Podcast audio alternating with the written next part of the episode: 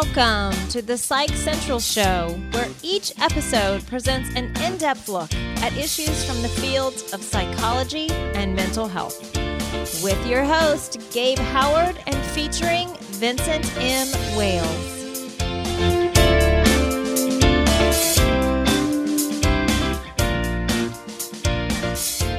Welcome to the final Psych Central Show podcast of 2016. Today we are going to talk about New Year's resolutions. Vincent M. Wales is with us as always. Do you make New Year's resolutions? You know, I used to uh, when I was younger and more optimistic, but I kept failing at so many of them that I just kind of kind of gave it up. Interestingly enough, you you mentioned failing at New Year's resolutions. I don't know that I have ever kept a New Year's resolution, but obviously the two of us are are not a sufficient sample size or study to decide if that's true. But luckily, the internet has everything.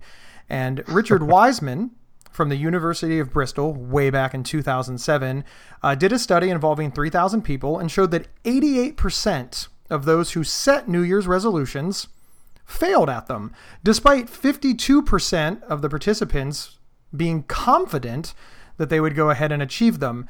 The most common reason for participants failing their New Year's resolutions was setting themselves unrealistic goals, 35%, while 33% didn't keep track of their progress, and a further 23% just simply forgot about it.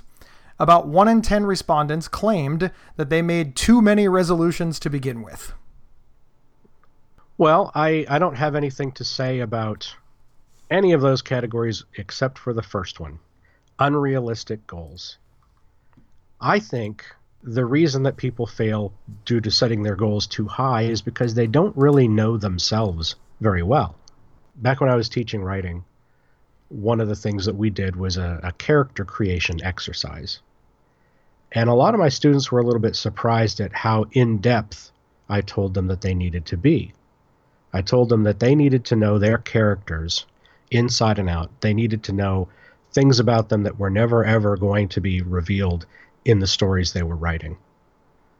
And the reason for that is because the the better you know your character, the more realistic they will seem when you're reading about them.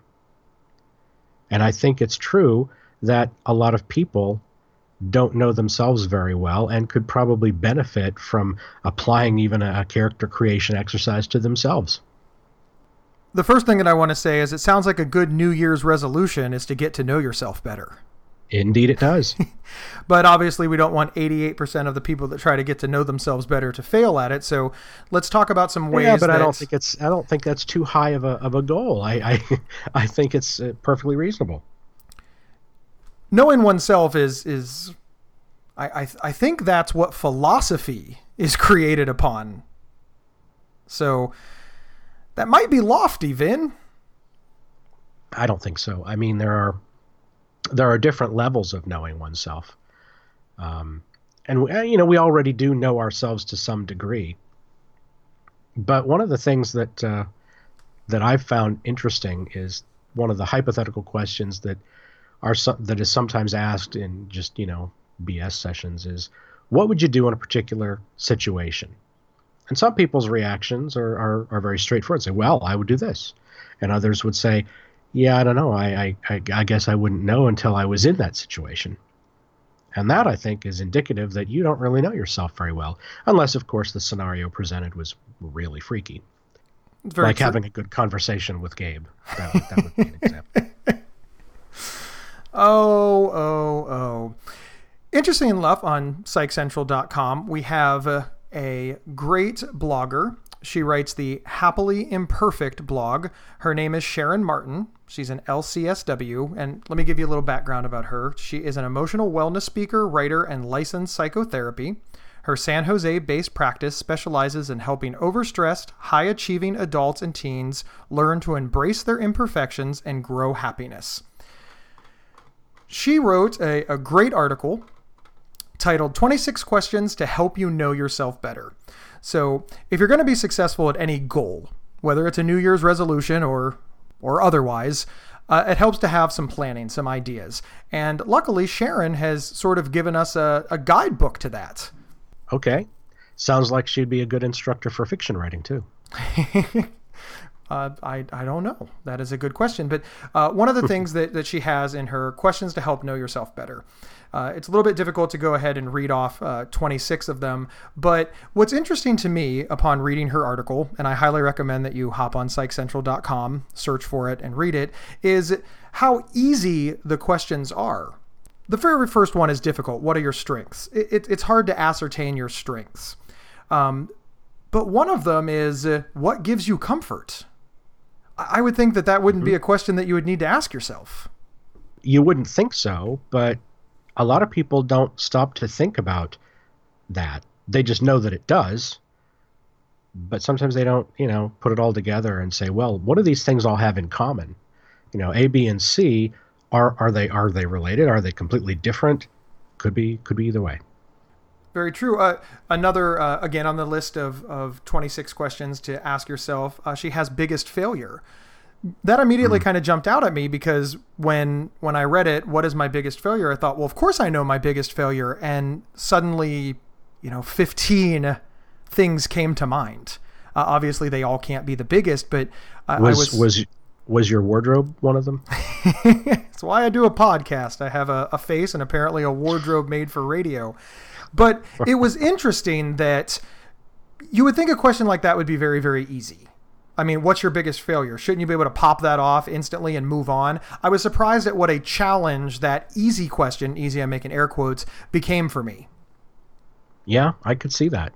A lot of people would have an idea that it's, you know, one particular thing, but it might not be one of the things that she suggests when, when going through these 26 questions, which also include things like what am I passionate about? What is my happiest memory?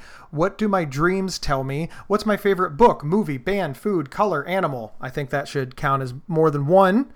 Uh, but it, that's only one question. But uh, she says, you know, there are a lot of questions, and she suggests answering only one or two per day and really exploring them in depth. So mm-hmm. obviously, if you just do a couple of days, you're you're going to get well past New Year's. So I want to give all of our listeners an extension on their New Year's resolution that that they can really. Take. That's mighty time. magnanimous of you. Yeah, I'm, I'm a good guy. Um, but she also says there's no judgment and this isn't a race, that rediscovering yourself is a process. And I, I really like the way that, that she phrases this because, well, frankly, rediscovering anything anything, anything at all. Learning anything is a process. And we often think right. that we should just be instant experts about ourselves when the reality is is that you know, most of us don't know ourselves from Adam. Because we don't really take the time to think about who we are and why we do things and or anything like that. It's we just exist, go from day to day. And we don't see the need to. We assume that we have this knowledge. I think that if I could stress anything, and uh, I, I, don't want to speak uh, for Sharon because because she's not here and, and she wrote the blog, but uh, what I get from her writing, and her writing is very good. Again, I, I highly recommend it. It's it's happily imperfect over on psychcentral.com, but rediscovering yourself is a process that you're going to have to do forever. So you're not we're not going to complete this task and then all of a sudden have it. And we have this idea in our heads that we must know ourselves and that it's almost wrong to have to do it again. And she dispels that myth beautifully. How does she do it? Well, she says things like it's a journey, not a destination. Uh, she says it will take thinking, talking, writing, doing. Uh, there's no judgment and it isn't a race. And I hate to say that I need, you know, speaking purely for me, I'll, I'll, talk about me for a second. I hate to think that I need reassurance, but I do because I, I often feel like I'm somehow lagging behind.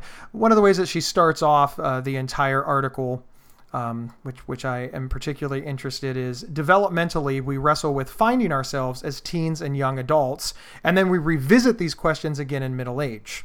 Uh, she also normalizes it. She said it is normal and essential to seek self understanding. You think this is part of what re- what the uh, midlife crisis is all about? I think that it's interesting that that we don't that we do it obviously as teenagers. We obviously want to find our way in the world, so that that part right. I understand completely.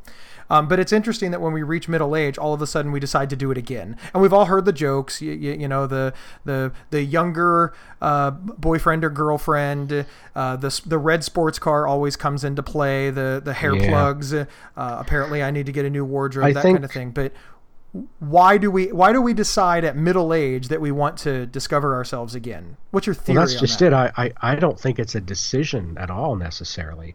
I think it's the result of suddenly realizing that we're not who we used to be. Now, this seems obvious, you know, because we do change not only from year to year, but from day to day. So one would think that by the time another 15, 20 years has gone by past our, our teen years, that that we would certainly be very, very different from who we were.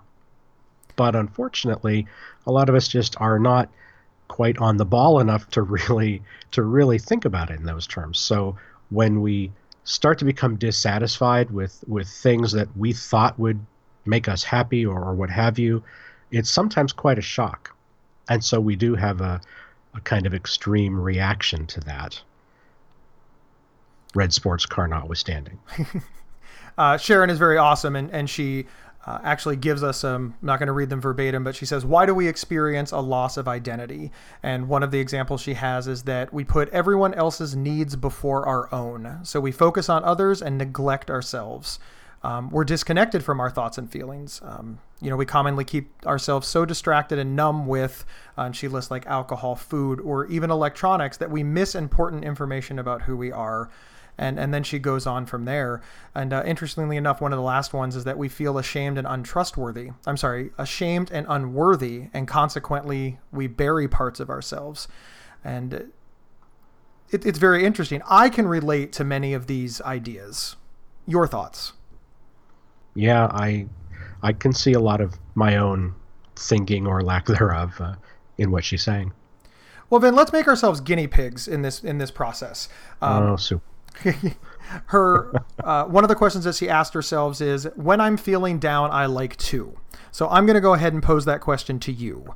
Uh, when you are feeling down you like to. Wow. Um, well i i kind of retreat.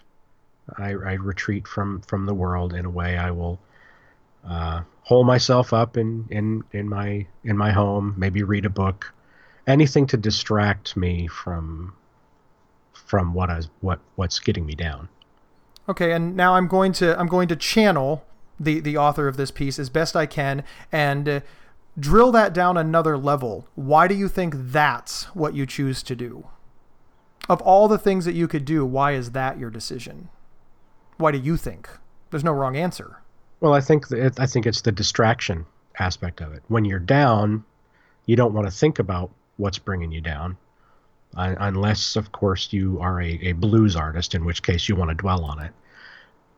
Um, I see that you use humor to to, I do, to sort of yeah. move past. So if you were uh, sincerely, you could you could write that down in in a, in a way. You know, it's a distraction. Become a blues performer. Yeah. okay, New Year's resolution right there. Um, no, you don't. You don't want to dwell on it.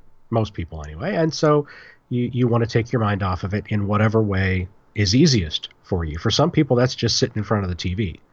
Um, since I don't have one of those, I, I don't do that. But I, you know, I do read a lot. I'll listen to music. I'll, uh, I'll do anything really to take my mind off of it. Well, very good. That doesn't really answer your question as to why, though. I, I guess it's because those are the things that are comfortable to me. And they make you feel better. Well, they don't make me feel worse. Let's put it that way. That's very fair. So, for example, for, for question number uh, 25, when I'm feeling down, I like to. There's an example of, of how to really answer that question. And, you know, Vin, being the, the star student that he is, was able to accomplish that in three minutes. Now, I, I think if we're, and, and Vin, you know, please correct me if I'm wrong. If you were being honest with yourself, if you really wanted to take some time, you, you'd probably think a lot more and have a lot deeper thoughts that you just don't want to share with the thousands of people that, that tune in. I'd like to think so, yeah. All right. But if you were doing this exercise, can you see where each one of these would allow you to get to know yourself better and have a better result at getting to know yourself and succeeding at your New Year's resolution? Sure. So let's move away from rediscovering yourself and pretend that your New Year's resolution is anything else, anything under the sun. Uh, so, uh, real quick, I want to give one last shout out to Sharon Martin of Happily Imperfect. But let's pretend that your New Year's resolution is let's go common. Your New Year's resolution is you've eaten too many cookies, you're too fat, you want to lose weight.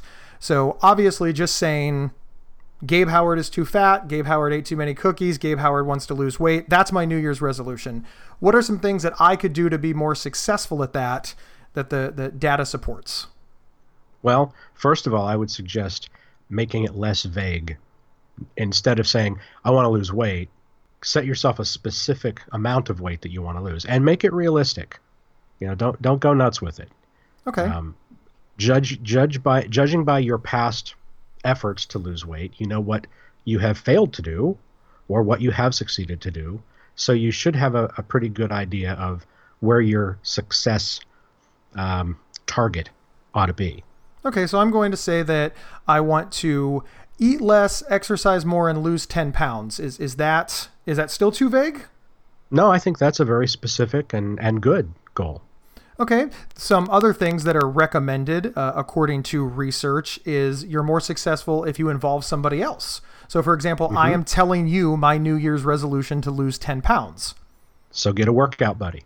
Okay, so and now I need to make a plan. So, obviously, I've just said I'm gonna my New Year's resolution is to lose weight, uh, but I, but I have no plan. Uh, right. Uh, so so I'm no longer vague. I've got a specific idea, but now I need a plan. So what am I going to do? Mm-hmm. Am I mm-hmm. gonna am I gonna join? Uh, am I going to get a Fitbit? Well, that would be one part of a plan, sure. But I think you would also need to be very specific on what exercises you're going to do because you don't want to start doing something that you hate. For example, I hate jogging. There's no appeal whatsoever in running to me but there are other activities that I do enjoy. I, I, played a lot of tennis when I was in high school. Not sure my knees could take it anymore, but at least I had fun, you know.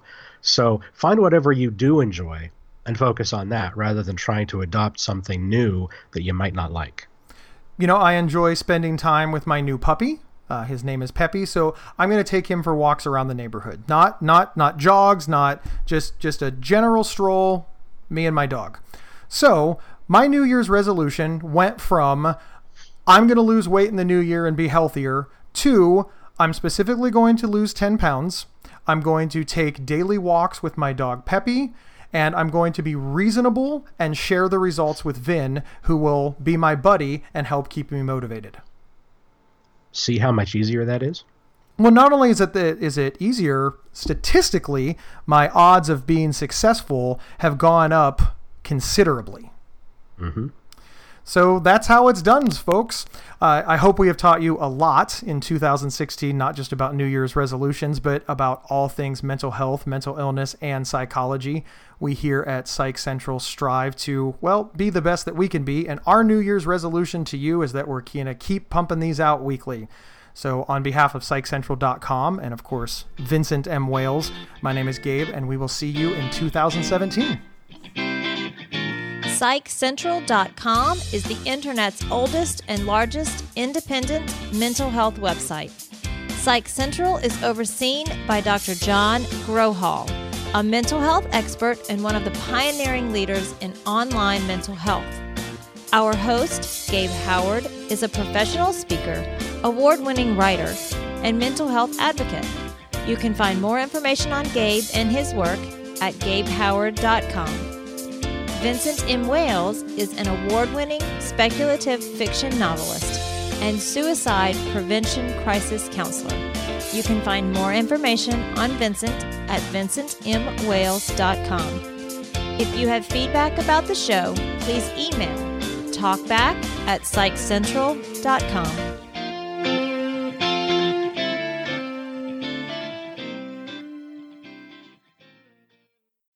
There are few words more misunderstood and misused than OCD. Imagine having unwanted thoughts stuck in your head all day, no matter how hard you try to make them go away, and then having to pretend that everything is okay despite having to feel crippled inside. That's OCD. 1 in 40 people suffer from it globally, but there's hope. If you have OCD and need help, you can get better with specialized treatment. NoCD offers effective, affordable, and convenient treatment for OCD and is covered by many major insurance plans. Go to nocd.com to learn more. That's nocd.com.